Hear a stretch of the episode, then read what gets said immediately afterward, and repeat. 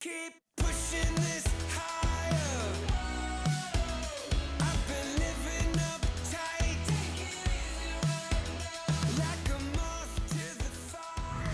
Welcome back for your thought for the day. Today, let's look at what is repentance. Jesus came, um, and it says that he went about preaching the gospel of repentance. He went around telling people that the kingdom of God is near and to repent. John the Baptist before him prepared the way for Jesus by telling people to repent. Repent, for the kingdom of God is here. So, what does that mean to repent? Repentance means we're thinking something that's wrong and that we choose to change our thoughts. We choose to do something different, to think different. That's repentance. So, as we read our Bible, as we read the Word of God, we'll find out which things in our heart and our mind that we're thinking and we're doing that are not right. God's Word reveals that. It's a, mirror to us, it says in the book of James. That as we look into the mirror, the perfect mirror of the Word of God, that it will show us. It shows us our heart, it shows us our soul.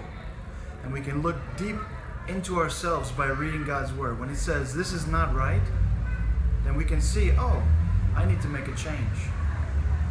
So as you read God's Word, it will show you, it will show me what in our life does not line up to God's Word. And then we can pray.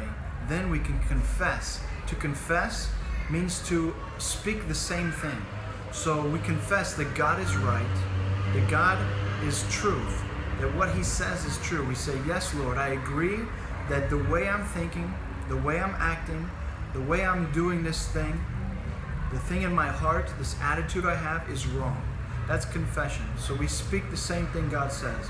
You said it's wrong, Lord, I agree. What I'm doing, thinking, saying is wrong. Then we can say, Lord, I choose to think differently. Your word says this, and we can hold on to that. Your word is a lamp unto my feet, it will guide me. Your word tells me this, and we hold on to that word. And that's what faith is.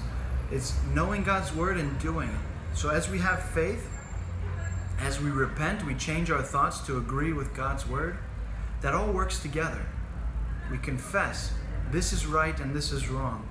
And I'm changing my thoughts. I'm going to believe what your word says over what um, the culture around me says, over what I've been thinking in my mind, what my flesh wants, or even what the enemy is planting those thoughts in our head. If we're thinking that we're no good, all, all this kind of negative thoughts about ourselves or about other people, those are thoughts that are from the devil, they're from the enemy. He wants to put us down, he wants to cripple us from being able to do the work that God has put before us. So as we realize those thoughts are wrong, we can confess that God's word is true. We can repent and change our thoughts to think on His word, and we can do it and have faith. Those three things work together. We confess, we speak God's word. This is the truth. We change our thoughts to agree with His word, and we do it. Confession, repentance, and faith all work together. I encourage you to consider repentance. It's so simple, so basic, and so life transforming. We won't end up committing huge sins if we start addressing the things on the thought level, if we correct it when they first come to our things. As we let those thoughts dwell in our mind and we keep thinking upon them, they grow. They grow. Joyce Meyer has a book called The Battlefield of the Mind. You can check it out, it's very good. It talks about um, dealing with those things, that we have a warfare in our mind. If we deal with it there, we will have more victory in our lives before we commit those huge sins or any type of sin. It starts in our mind. But if we can see by God's word what is truth, we can get rid of those false thoughts and start agreeing and lining ourselves up with God's word. God bless you.